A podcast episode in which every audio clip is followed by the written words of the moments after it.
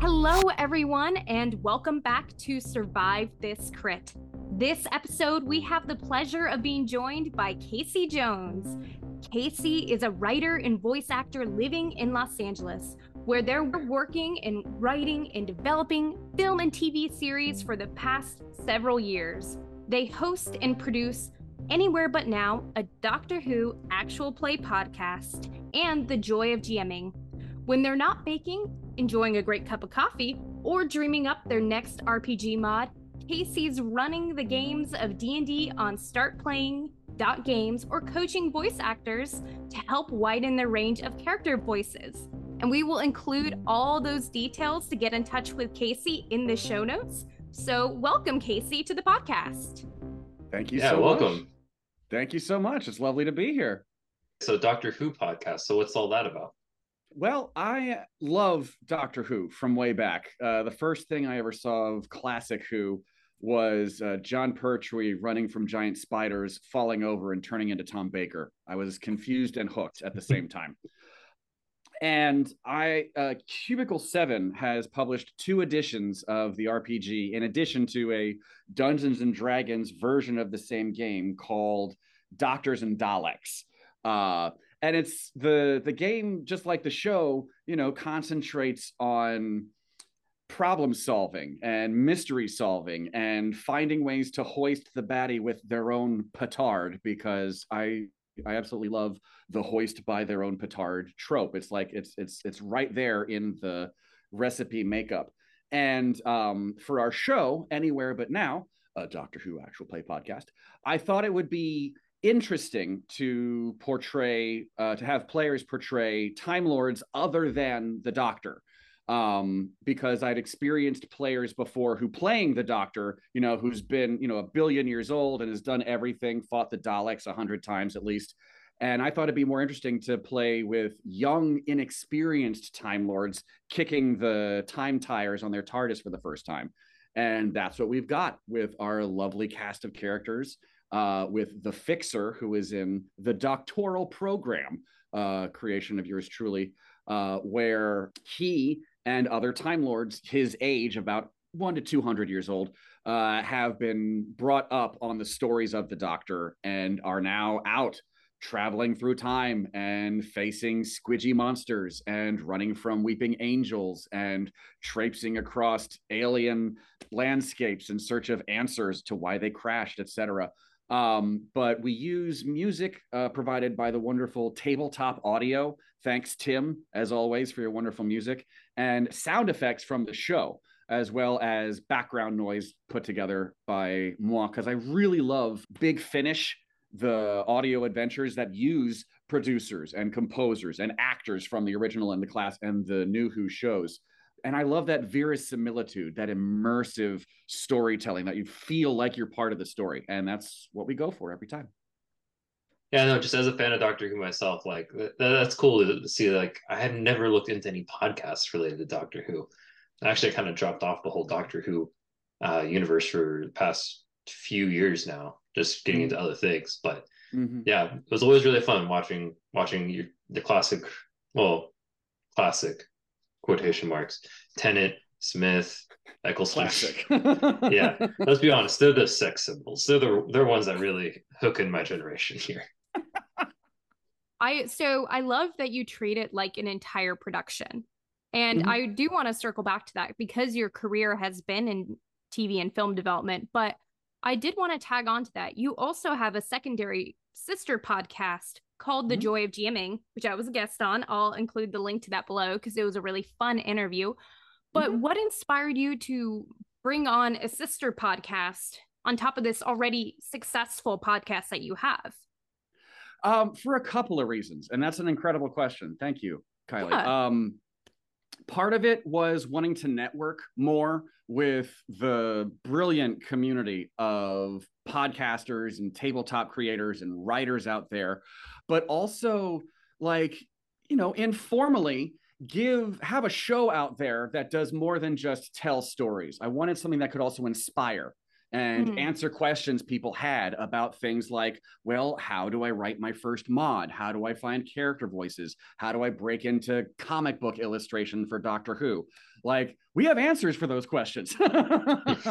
um, we've had on scholars in D and Critical Role. We've had on game writers, a film director, and um, Eren Angiolini, who was the colorist for the Titan run of the 13th Doctor, and her colors just popped so beautifully. Like, I had to reach out and say, Would you like to be on our show? We would love to just gush about your work and, you know, talk to our audience about freelancing and everything because in my experience folks that want to put together a podcast about a game know or have the bones of knowing the hustle because it is all hustle and um, the joy of gming can be inspirational hopefully you know giving me little tips and hearing like you know if i can do this with a studio box a laptop and um, some really banging background music then then so can you. Hmm. i love that. And i didn't realize that you've had so many incredible creators on. I've listened to a few of them but i'm gonna have to go back through the catalog because Please i mean do. even even as we're doing this like it's we still like learning from other people too which is why mm-hmm. we have people who are a few steps ahead of us or offer a different perspective than we have that's why we bring other people on it's all about sharing differing opinions and trying to learn and grow from each other absolutely so i did want to ask what's mm-hmm. been the most rewarding part about creating your own podcast that is a wonderful question. If I had to if I had to answer for just anywhere but now, it's the satisfaction of filling the niche of well there's never been a story quite like X or there's mm-hmm. never been a Doctor Who episode where they did Y. Um, or ooh, I've got an idea. What about you know weeping angels on an art gallery ship in the middle of nowhere? And because we have no budget and it's all fueled by imagination and whatever maps I can illustrate, the imagination fills in those gaps and allows us to visit strange worlds that we've never seen before or bring back villains that haven't been seen in 20 30 years and throw in cheeky little kisses with history to ancient episodes of the show. But honestly one of the most satisfying things is having put the challenge to myself of I want to put together a season of shows, a season of episodes that feel like Doctor Who. And um, the first season, A Semester Abroad, uh, has the fixer bouncing back and forth across time and space to the distant future, to the past as far back as the 1880s. And it's a it's a, a mix of all these wonderful ingredients that still feel like who you know? Um and i'm i'm just so grateful the show exists so grateful the game is ha, is so easy to pick up and put in these different genres you know? And thanks to the internet everything we do is permanent somewhere. So you know uh long after i'm gone the show will hopefully still be out there and and easy to follow. Well here's season one and here's season two and here's the joy of gming episodes you know and like just touch something that is that has been very um, special to me. Yeah i love that. And i think what you're saying about allowing people to use their imaginations and create mm-hmm. this world that allows them to be immersed by the purely by their own imagination since they can't see the maps that you're working off of. I think that's the beautiful thing about RPGs, but mm-hmm. it also can be really challenging. So what's been the most challenging part about being a podcast host on either platform? Uh, well, I mean, the challenges of a podcast host and the the challenges of a GM or DM are there's a lot of overlap. Scheduling, trying to get everyone at the same table at the same time, um, and dealing with you know uh, my background in theater production as well has helped me uh, be an improviser when we have things like technical difficulties of well we're here to record and everything but uh, we're not camera ready today so back to audio it is and we just roll with the punches and do the best we can sometimes because the show must go on but uh, honestly, uh, technical difficulties and just the wrangling of people sometimes uh, has been the the bigger of the challenges. Um, but also just making sure with a game where the individual stories may or may not have been told before, making sure that they've gotten a facelift, that they've gotten a fresh coat of paint, and that each of the characters that you now are familiar with as the GM can also make sure that they each have something to do, you know? Mm. So they're not just uh, passengers on a story. They're interacting with it. They're they're getting their hands figuratively dirty you know uh, getting in the clay of it talking with characters making their own decisions burning some towns down. Um, these th- these are some of the things that have happened uh, with our just endlessly creative players. Yeah that's i mean that's wonderful. I didn't realize that as a gm that you take so much pride and focus on creating uh like almost development in arcs for your characters. You know mm-hmm. oh, because oh, it is such a collaborative process. I know a lot of that is communication with the players as well. So mm-hmm.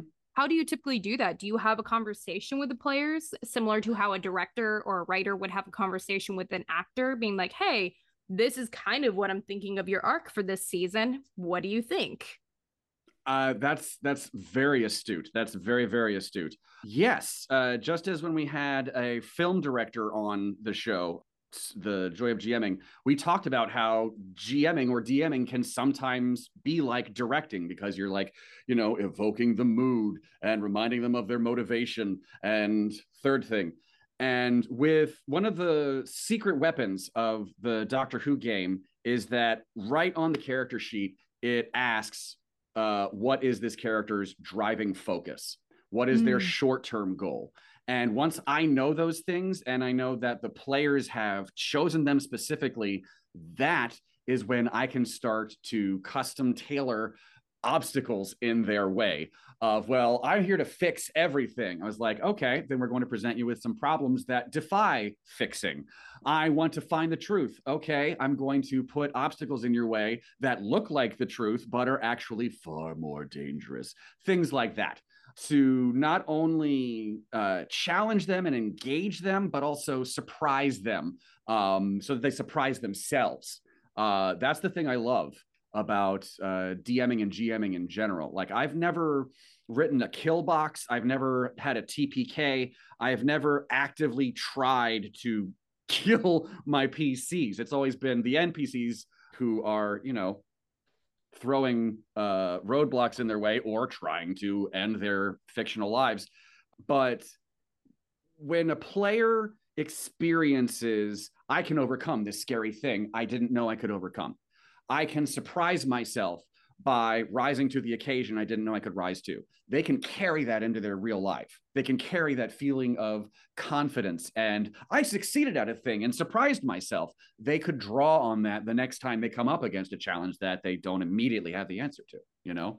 And having a story that is tailored to them so that they, oh, okay, yeah, no, this is exactly what I'm looking for that really helps keep them engaged, you know, and like on the edge of their seats. Everything you kind of described there with the storytelling aspect of what goes into DMing, trying to figure out a character's driving force. Mm-hmm. Like I know I try and do that too. Like I've both DM'd and created characters, and you know we we have those attributes in uh, in D and D. It's your history, your background, stuff like that. Th- mm-hmm. Those are things like I do similar things. I will try and focus in on those attributes when I get, get other players. Like, okay, what what are the perfect things that you're going to probably enjoy uh, participating in? Um, mm-hmm. Because you know, like, hopefully you you make it obvious enough where a person's like, oh, I have a deep seated hatred for this race of people or something like that. No wonder, mm-hmm. ah, the, the the goblins. I hate the goblins. The goblins are here so Cobalt clearly this has to, my mother. Exactly. so clearly this has to do with me, and you know it gets it gets them uh, participating and it gets them uh, feeling like it's personally involved. Mm-hmm. And I think one of the hardest things is always like whenever a character actually dies, you're kind of saying like you don't want to kill another person's character. That feels kind of harsh, especially when you're the storyteller. You know, mm-hmm. you're trying to build up a story for these people but sometimes it happens. It's like you don't want it to happen. So it's always really funny when someone takes it a little personally. Like I didn't, I, I, I didn't do it on purpose. You know? Yeah, you ever had yeah. that? Like, um, I haven't personally. Um, mostly because the way that Doctor Who is built as a game, um, there are a number of safety measures, for lack of a better word, term between them and an immediate kill shot you know, not the least of which is I've engineered reasons per game why the bad guy is not immediately going to go for the kill shot. They need you alive to solve the problem for them, or you have some bit of information that you don't know you have, or you could be useful uh, as slave labor over in the time mines. Um, which has had ha- which has happened, but there's also things like story points where you can buy down injury. Um, we had a character uh, take a lethal hit from a Dalek gunstick. And the player uh, wisely spent some story points and was like, okay, rather than a direct hit, it just shaves across your shoulders and you feel the most searing pain across your shoulder blades. And, you know, your arms go numb for a moment because, like, in a combat heavy game like D&D, um, where a player, where a character's death can be sudden and surprising.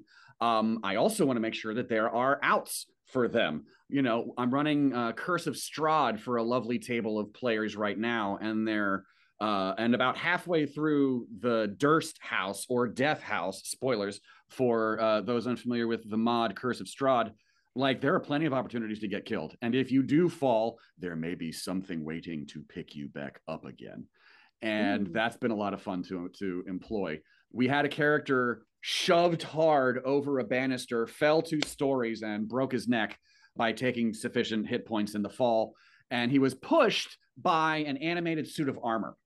And when he was revived, when he was resurrected and had gotten his bearings, he checked himself and found a little miniature figure of the thing that killed him waiting for him in his pocket. And that was just with him the rest of the episode until he came up with a very creative way of getting rid of it.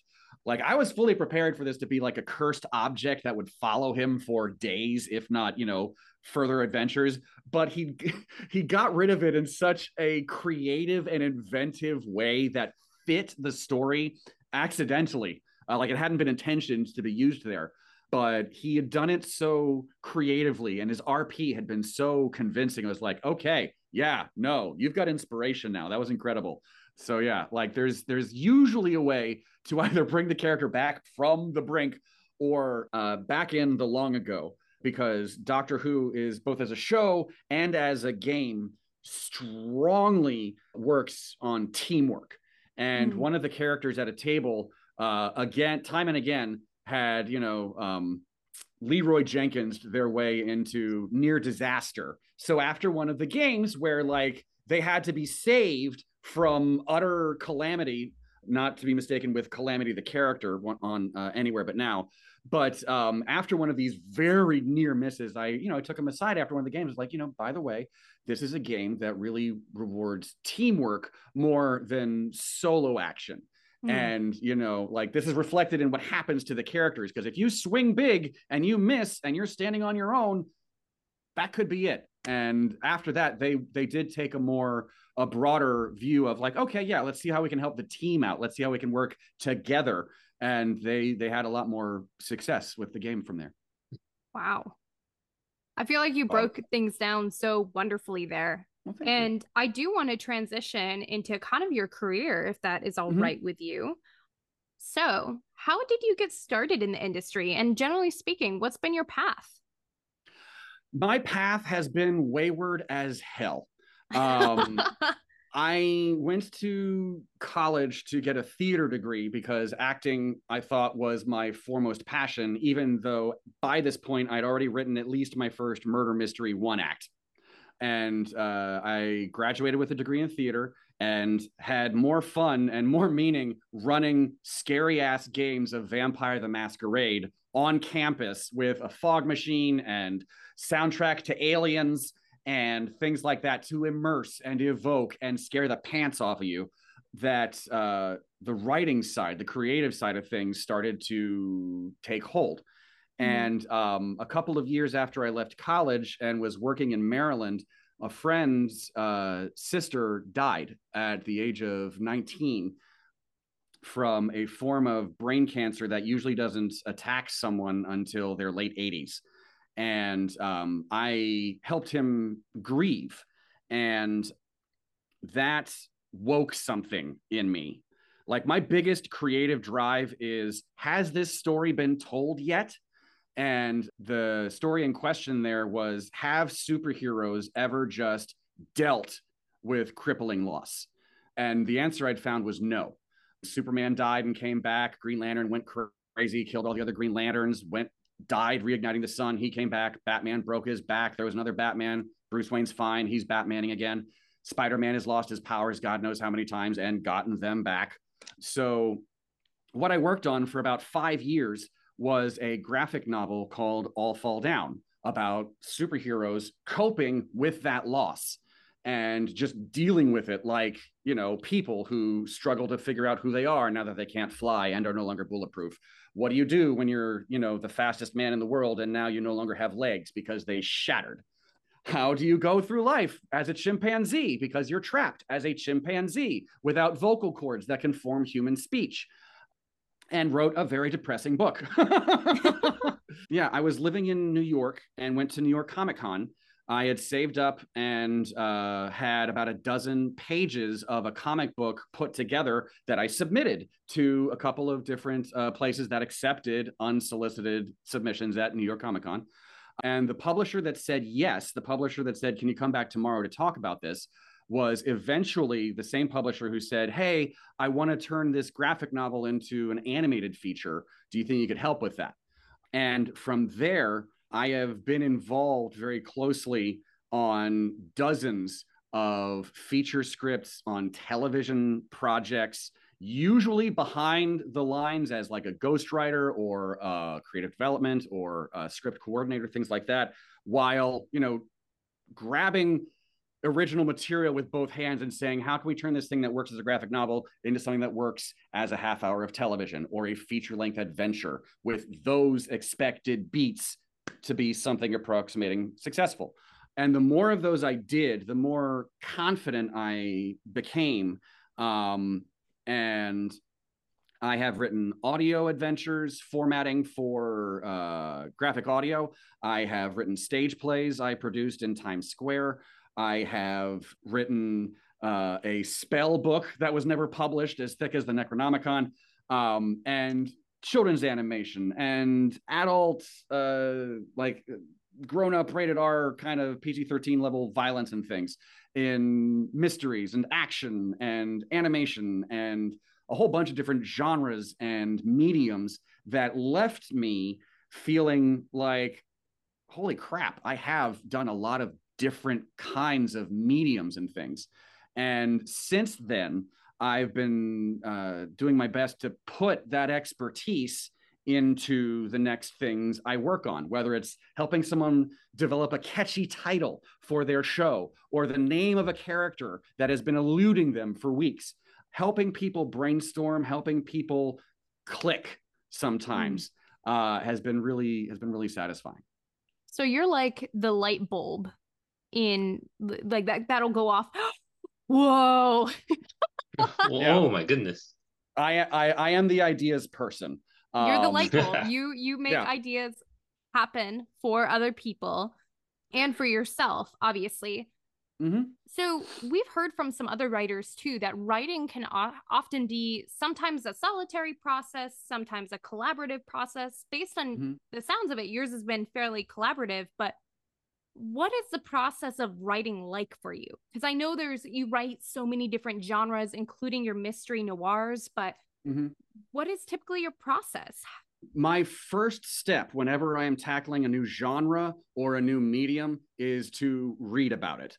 Um, mm. the first thing I bought when I did when I realized when I dedicated myself, okay, we're going to write a comic book and try to get it published. The first thing I went out and got was the DC Guide to Writing Comics, so I could get the format down, so I could submit something that looked like other people were submitting.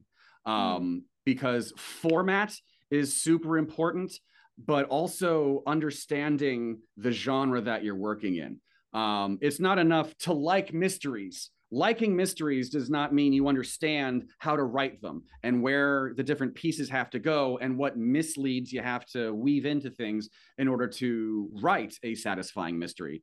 The same way that um, an episode of Doctor Who might not feel quite like an episode of Doctor Who if you don't hit enough of the beats and the ingredients that people are expecting from a nice sci-fi adventure you know mm. so i learn i study I collect the hell out of worksheets.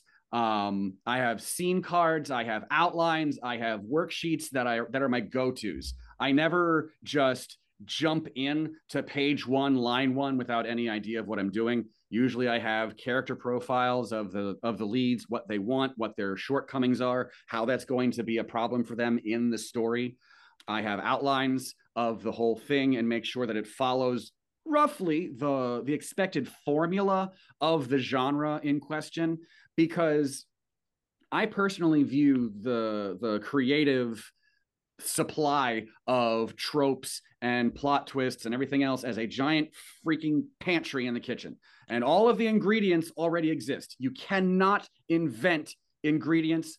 Don't worry about trying, don't rack your brain trying to come up with an original idea. No one's had one in ages um, everything has been you know someone's reflection on something they saw somewhere else and then came back and gave it their best effort. And so you can tell a doctor who story or an alien story or a d&d story using really familiar really expected and eagerly anticipated tropes of oh we're going into a haunted house. Oh this is going to be spooky as hell you know but you've also done the work of getting lines and veils from your players so that you can modify the story so that you know you're not horrifying someone or traumatizing them. You're just terrifying them. You're just taking them to the edge of their discomfort zone for a memorable time. Um but yeah like it's it it may sound a little dry or boring that like well step one is read about it. Step two is get your worksheets together. Step three is plot and build and go from there. Um, but uh, yeah, um, it starts with an idea for a mod or a story or something like that, or in the case of a murder mystery, an interesting way to die or an interesting motive for someone to be killed. And um, I have a whole folder uh, of just random tidbits of trivia and uh, things like that of like uh, at one point, uh, a woman uh, turned to her husband and said, Those lottery tickets you're buying are a waste of money. Here, I'll show you. And then she bought a winning lottery ticket. Little things like that, that, like, no, that could never actually happen, become the spark of a murder mystery. The same way that, like, I like art galleries. It's a nice, fancy place to take some time and reflect. So, what if we put a heist there and filled it with weeping angels and trapped you stranded from any kind of escape as you get closer to an ultraviolet star that puts even more angels on the walls reaching out of paintings to try and grab at you. Like, I did not invent weeping angels. I did not invent living paintings. I did not invent the ultraviolet spectrum, but putting them together in an interesting combination makes for, you know, some novel storytelling. You brought up two interesting points that I want to understand a little bit deeper about how you combine these principles together. So okay. you said, I don't use any new ingredients. The ingredients are there. But you also mm-hmm. said, I tell stories that have not been told before. So not quite this way. Yeah. So I want to understand what that bridge is and how they it all comes together in that way. You start with what someone recognizes and what someone expects and once they have the frame of reference of, oh, I'm in a superhero story, why are they going to support groups? You know, we give them enough of a framework narratively to uh, I recognize where they are and build up some of their own expectations of heroes in spandex and bad guys plotting up until the last chapter and you know government operatives in the background pulling strings and things like that and by using them for slightly different purposes, by tweaking them and adding our own little ingredients. Um, my favorite example are my chocolate chip cookies because the chocolate chip cookies I make have been uh, time tested recipe wise. Like I know exactly how much butter in terms of tablespoons needs to go in uh, versus white sugar and brown sugar. But then I add a little bit of my own secret ingredient uh, to add to the cookie so that when someone bites into it, they're still tasting a delicious chocolate chip cookie, but also, mmm, what is that? What is that in there? Is it the toasted bits of almonds? You know, is it an extra splash of vanilla? Uh, things like that. And the nice thing is, my murder mysteries come with those cookie recipes so that to further the immersion, you know, um, right up at front, too, um, the reader can look at the cookie recipe, follow it to the letter if they want, or improvise and make it their own so that they have a plate of those cookies while Margot is going through her day trying to solve the latest murder, you know, and they can feel like this does taste like what she's tasting. Wow. And they feel that little bit closer to the characters, a little bit closer to being in the story. So yeah, I am sorry that. if I rambled. no, you're good. No, I love how love immersive you make your work. It's very clear through just like your language and your body, how you're how passionate you are about like all the storytelling and everything you're talking mm-hmm. about. Earlier and you know this this is a little bit of a tangent but i hope it's not too long of a tangent um, you were talking about your start into storytelling and you just grabbed the what was it dc's how to write a dc the dc guide to writing comics yeah. Exactly. And so that just it, it kind of like sparked the question in my in my mind a bit so are you more of a since you know a lot of people have their feelings about okay dc movie versus marvel movie where, where do you lie? Are you more of a DC comic, Marvel comic, or something like completely third party? I admit I read more Marvel comics than DC these days. Um, I love Spider Man. Um, I'm a big fan of Thor. The oh my god, the Immortal Hulk that Al Ewing wrote uh, a couple of years ago um, is one of the best flat out horror comics uh, I've ever read. I must have read his series of the Immortal Hulk at least three times because it captures body horror and uh, resurrection horror and that whole line of storytelling just brilliantly. And the fact that it was so good made me come back to read his Immortal Thor, uh, which is now in production. On the DC side, I'm a big, I'm a huge fan of Nightwing. That's probably my favorite current run comic in the DC, just because Batman has been one city war after city war after city war. You get, you know, city war fatigue. Um, but Nightwing is excellent. Teen Titans is a good read. Um, but yeah, I think I'm doing most of my uh, comic reading on the Marvel side of things these days. That's interesting. So that's really cool. How do you feel about um the fact that James Gunn is kind of taken over the the DC uh, side of things uh, more? Having seen what he did first with the Guardians of the Galaxy, um, and even before that, uh, the remake of Dawn of the Dead, that was one of the first uh, aughts, 2000 aughts horror films that I really sunk my teeth into. But James Gunn at the helm of DC, I'm excited to see what he does. Uh, I enjoyed the Suicide Squad a lot more than I mm. enjoyed Suicide Squad. And James Gunn, his irreverent storytelling, and Slither is another great example of this. That was his take on alien horror that does not follow the usual tropes. It sets it up like, oh, great, okay, we've great, we've got this alien threat that's slowly getting more and more pervasive in town, but the characters we're introduced to aren't just those carbon copy cookie cutter small town horror movie characters we've grown to expect.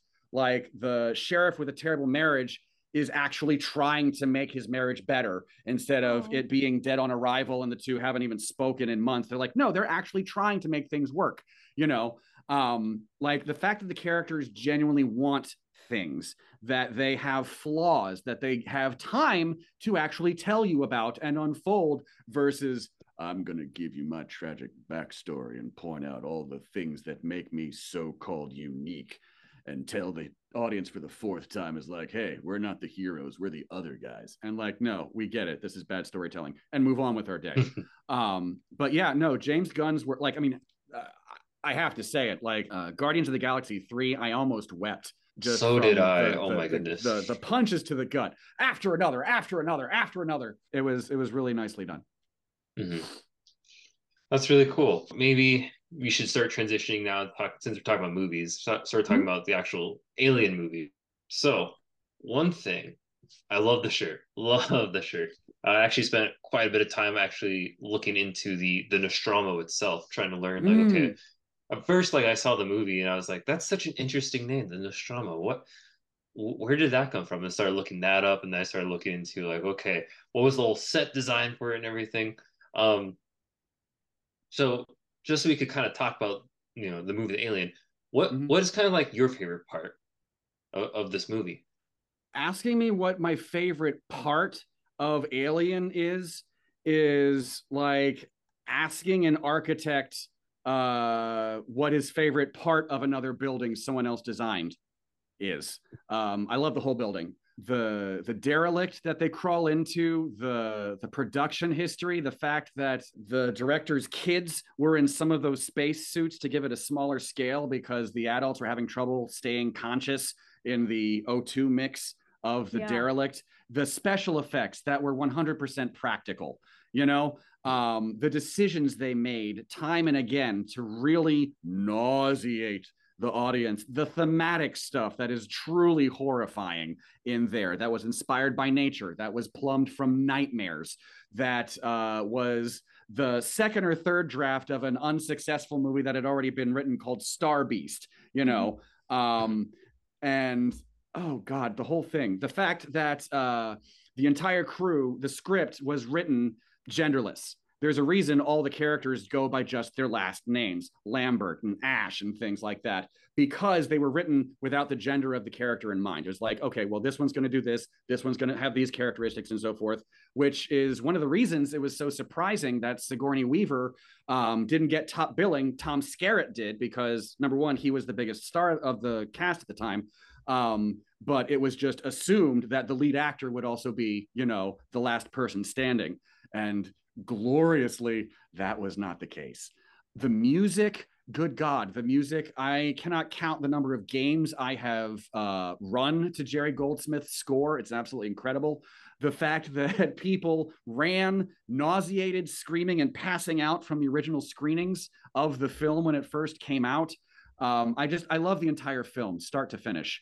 Um, the acting is dyna- is incredible. The characters are yeah, it's I, I could gush a love letter. Alien is wonderful. Like that cosmic horror has stayed with me pretty much my entire life. Um, when I was, I think, like nine years old, my family went to Florida, and I w- we we took the MGM movie ride, and the the block of it that was getting through Alien. This was I was nine years old. I hadn't seen Alien yet, but fast forward eight or nine years, and I'd actually sit down feeling brave enough to actually watch the movie, and I felt like I'd already been inside of it, and it was incredible. It just, uh, just magnificent stuff. I love that. Well, so I have a question as a countering point because this was not necessarily my favorite horror movie I've ever seen, but mm-hmm. I gotta ask because the characters, yes, we only know them by their last name, but we don't know a lot about them. And I know mm-hmm. that you do RPGs with characters that have really strong arcs, characters that have a lot of dynamics. And that was something I felt. And this is just my opinion. So that way people in the comments don't assassinate me. But I you know, maybe like they do. They didn't yeah. have a whole, like, the characters didn't have a whole lot of color. I felt like toward mm. the hmm. end, I was rooting to make sure the cat was alive more than anything else. the poor cat, I was like, oh my gosh, that poor cat is gonna die. And so I, I want to hear your perspective on that, especially as a writer, because obviously you grew very attached to these characters and you have a very mm-hmm. personal story connected to the film. But mm-hmm. as outsiders, Nick and I are watching this 40 plus years after it's come out. So we I want to hear that perspective as well on the character development because I felt like some other horror movies today offer richer character backgrounds. I would agree with that. I would agree with that. The thing about characters and feeling a connection to them, I, my personal experience, it has less to do with the arc they go on and more with do they have a strong want? Do they hmm. have a desire that we can relate to? Um, and for for Ripley, an early desire might be can I get these crewmen who are technically under me to actually shut up and give me the respect I am due as the warrant officer? And Yaphet Kotto was told to improvise and piss uh, Sigourney off on a regular basis, just antagonize and antagonize and force her to stand up and say, sit down and shut up, to like, you know, rise to the level of pushback he was giving her. Like that kind of antagonism was there. And like it went from that to well i'm not being listened to. Well something is trying to kill us all. How do we get out of this? And those same problems of well, we're not listening to each other. We're not making uh, decisions based on what everyone wants. One of us is secretly trying to sabotage the entire thing. But she goes back for the cat. She goes yeah. back for the cat because of the connection to jonesy in the Margot Parish mysteries I write about Margot, she's the cozy mystery uh, detective. She has a cat named Jonesy. Uh, I could not resist uh, throwing in a, a shout out to one of my favorite films. But whether it's a film, a TV show, or a game, if the character really wants something, uh, I find that is the more significant hook than you know oh and they went on this classic hero's journey and this is exactly where they turned they refused the call and here is where they were pushed into action and here's the time they spent in the belly of the beast and here's where they emerged triumphant.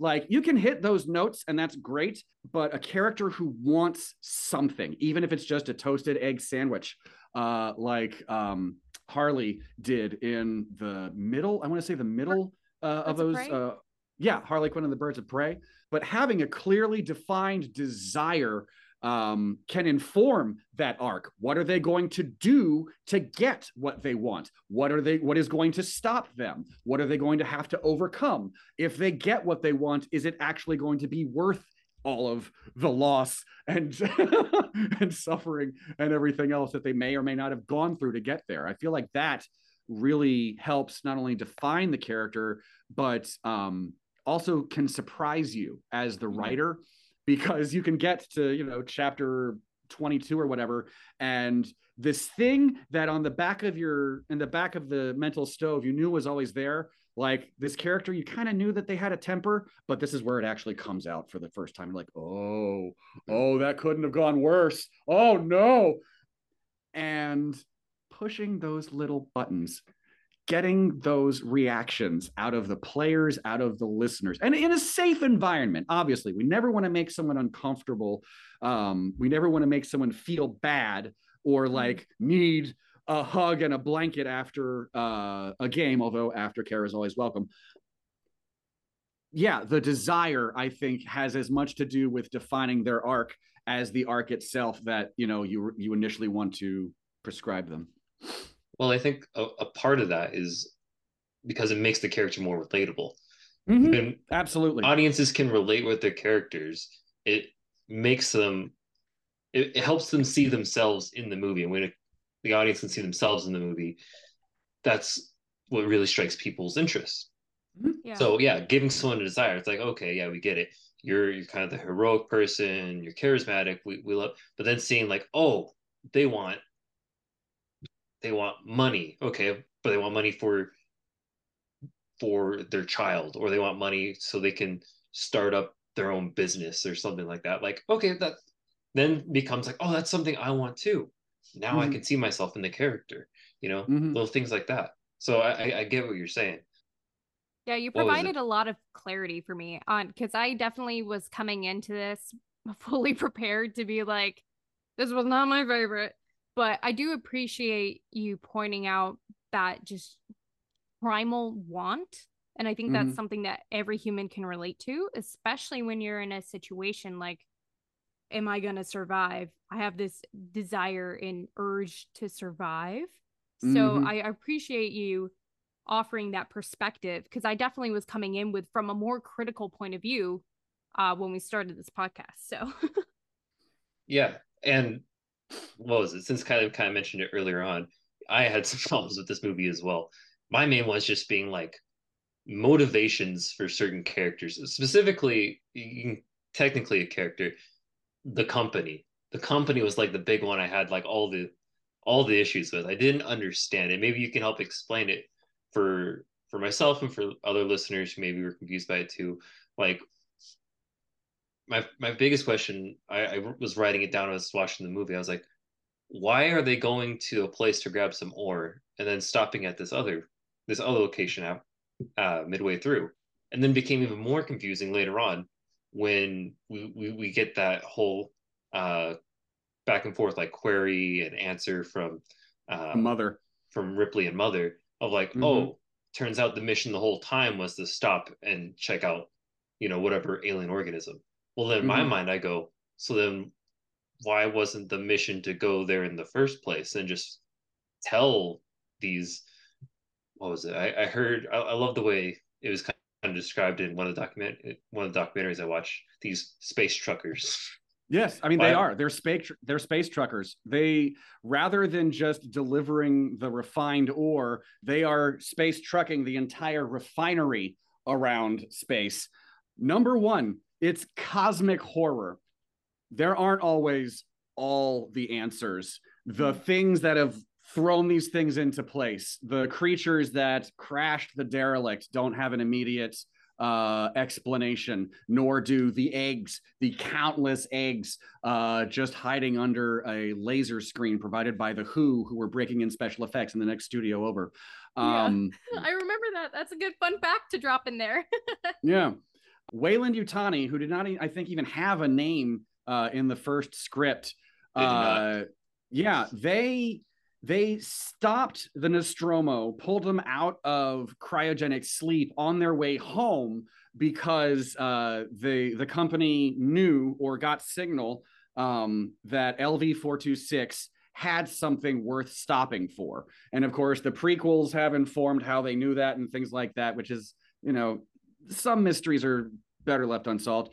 But the fact that the crew is expendable Hmm. The fact that they do not care at all what happens to any of the living people on that ship, and the fact that they already have their own personal marionette hiding in plain sight to give the creature every advantage it can, um, is its own lovely mystery that unfolds with very few clues at all like you know holy crap ash is a robot. Where did that come from? I didn't know robots were in this uh, genre of sci-fi story. Okay that's a reveal. Thanks for letting us know.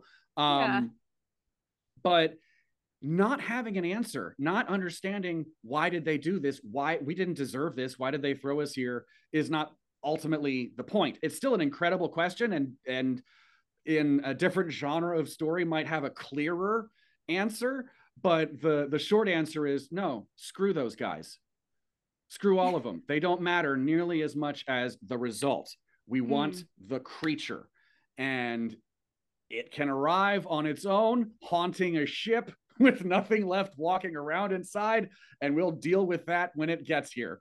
The Alien comics that have been released uh, by, I want to say Fox Comics or Marvel, Marvel Comics, the last couple of years have been really good uh, because they rather than one ongoing story, they've been telling feature length stories in six issue blocks of oh no, the retired general has to go back up to the satellite here for one last mission, or oh no, a ship has crashed on this uh, colonist planet uh, days before we're we're finally supposed to be free and clear of Weyland-Yutani's obstruction for good, and things turn bad to worse to awful to oh my god are any of us going to make it?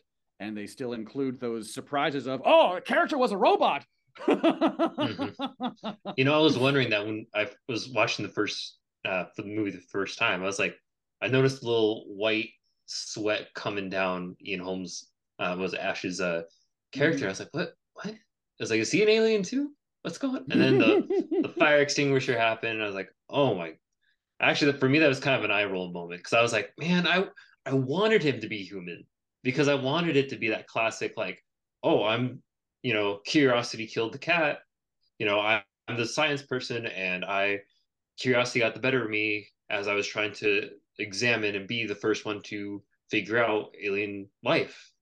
Mm-hmm. But then to like have him be be a robot, I was kind of like, oh, okay, okay. I don't know. That that was that's my personal feelings about it. But like I was that's saying, opinions opinions are different. Mm-hmm. I That's I A-okay. genuinely liked the premise of this movie though. The idea Mm. of you are stuck in space and there's something out there you are stuck in a cage with something that wants to kill you.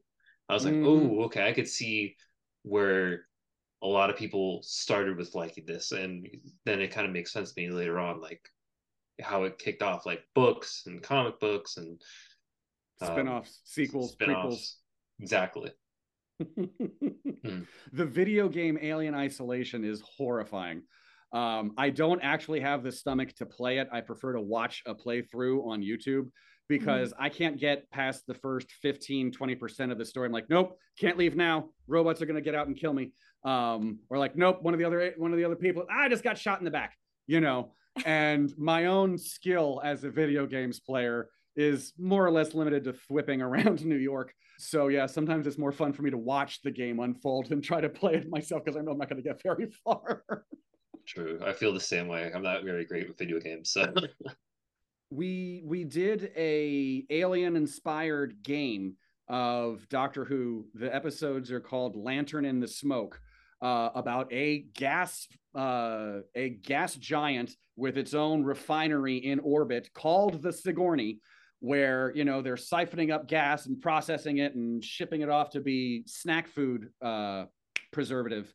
And the TARDIS lands, and they were invited there by robots they did not expect to see.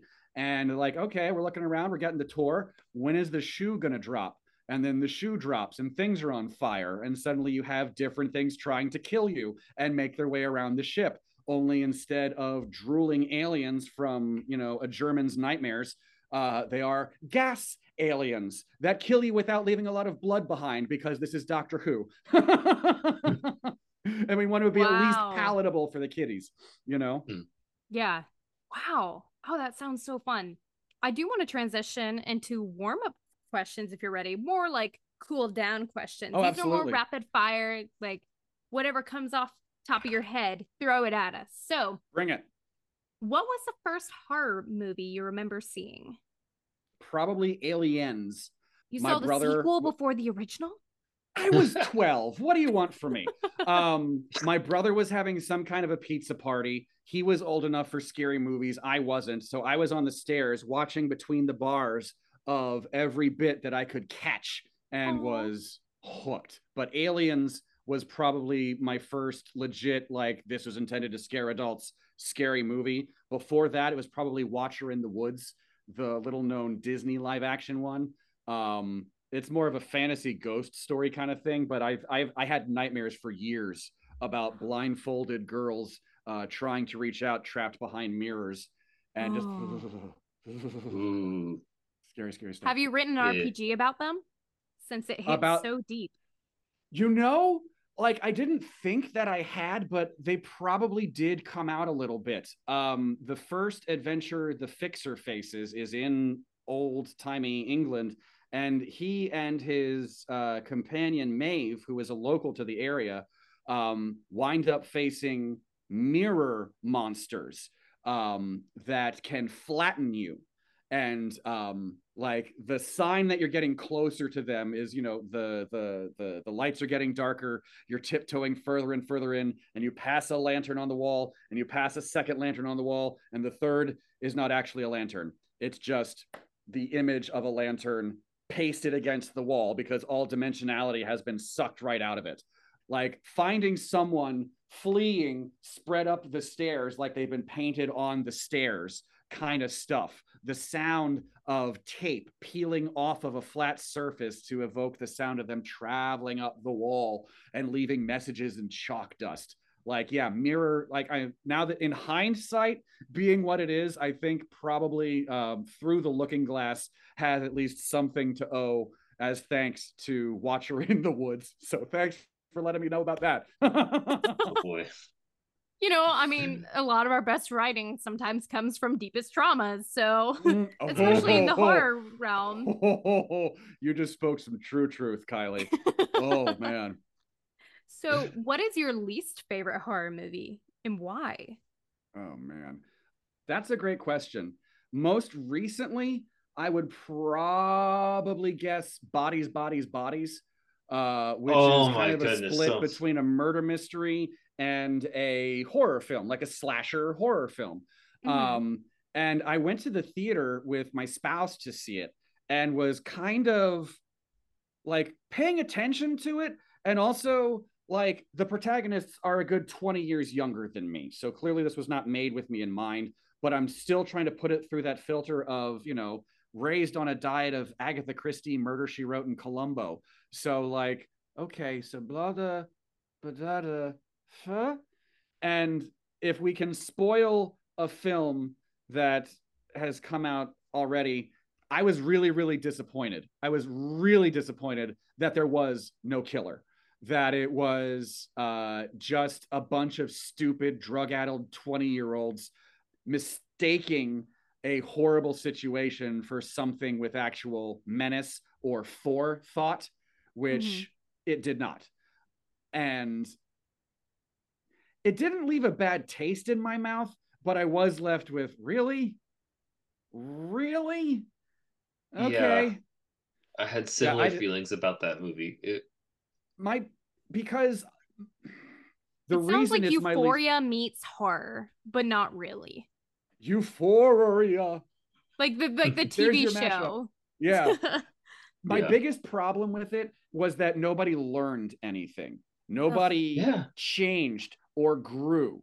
The point of a story is for something to change about the main character other than, oh, their heart's beating and oh no, they're dead. And the characters in this learned not a goddamn thing. Um, pardon my language. And that's the point of a story for and if the characters can't learn something then hopefully the reader or the viewer learns something from their mistakes and it just felt like such a missed opportunity to watch these clumsy idiots you know bumping into each other in the dark letting their fears get the better of them time and time again. Like their paranoia was based on shallowness and fear not any actual basis of plot or forethought or anyone's actual idea of something. And it yeah it, i didn't i didn't really enjoy that nearly as much mostly because nobody's learned anything you know yeah. You you hit the nail on the head there for sure. Ugh. Well, do you have a least favorite horror trope then? Because you talk a lot about ingredients for your stories, and I feel like tropes are a key ingredient when it comes to making horror films. um that's a great question my least favorite horror trope if i could get rid of one i think it would be uh once you've had sex you are doomed to die. Um i don't think having a healthy sex life or not should determine whether or not you are slain by the Mhm. monster of the week. Um sigourney weaver's character in cabin of the woods put it so beautifully. Um you're being punished because you are young and mm-hmm. that stayed with me as much as anything else about that film, which did a great job of just skewering so many horror tropes that they haven't been used since because no one could take them seriously again. If a young pair of characters are are fleeing through the woods or the streets of their suburb or you know third place and have a moment of safety and security and want to celebrate being alive by having consensual congress between two adults that should not limit their life expectancy just for the sake of them having a sex life. Um, yeah, that's my feeling on that.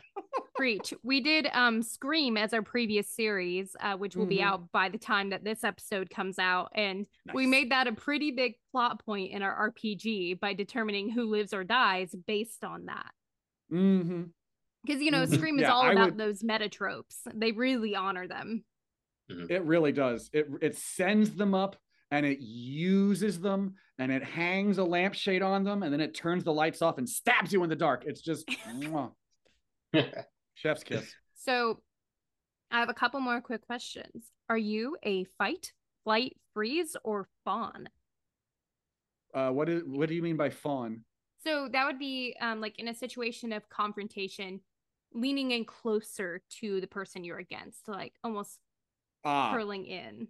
Like Uh, I- them.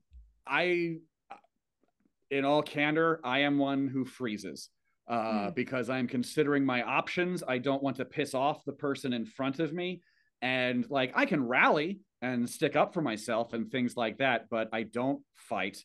I don't run. I f- freeze. And yeah, So if you came face to face with the xenomorph, then what would you do? I I know what I, Casey Jones, who has experienced all of the films and the comics and listens to the score hundreds of times, would do. Um, I don't entirely know what a PC based on me with no experience whatsoever with the alien.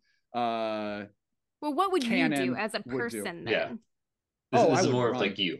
I would would run? I would get the hell out. Like if an well, the thing is, like the alien does not chase. The Mhm. alien sets up shop, and then you wander into its clutches. In the the movie, there is never the a scene of being chased down the halls and like, oh god, oh god. No, you wandered right into its clutches. It isn't. It hasn't been chasing you. It's just behind you right now the same way in aliens you know um, they have to go into the compound and deeper and deeper before they realize well this isn't right this is uh this is pretty bad should we turn around and leave oh wait we've already gone too far okay the point of no return was behind us guys hmm oh Um, no. yeah. I think you, you have a good point there. It should it should be pretty simple to to run away from this type of creature. I heard when they were making the film, they had the the person in the costume learning to like do tai chi and mime classes, Mhm. um, you know, to slow down the movements. So in general, I think of that monster. I think like, okay, this it, it didn't seem like they were moving slow, like when they wanted to like pounce and attack. But in Mhm. general, from getting from one small location to the next, like small, slow movements, kind of. The thing is, though, it was always slow. Like, Mhm. if you go back to the scene where Tom Skerritt is crawling through the tunnels in the dark, he is not being pursued. Um, The alien does not reach out and grab him. When the lights come on the alien, his hands are already out, waiting for you. Um, I, I hope I'm not misremembering that, but it's basically just a jazz hands of death. Yeah, that sounds right. Um, I mean, Jazz Hands of Death, I think, is what we're going to have to call this episode. Exactly. I love that. we have a winner. We have a winner. Oh my gosh. Well, I hope you'll be ready to run in this upcoming RPG. I hope so, So- too. I am dying to find out. Jazz Hands of Death. Uh, Casey, thank you so much for joining us. It's been a wonderful conversation. Uh, we also want to thank all of our listeners for taking the time to just listen or watch our podcast. Uh, take the time, give us a listen, give us a like, and uh, thank you again, Casey, for joining us. Bye, everybody. pleasure. And don't forget that Casey will be joining us for our RPG. But they may All not right. make it out alive.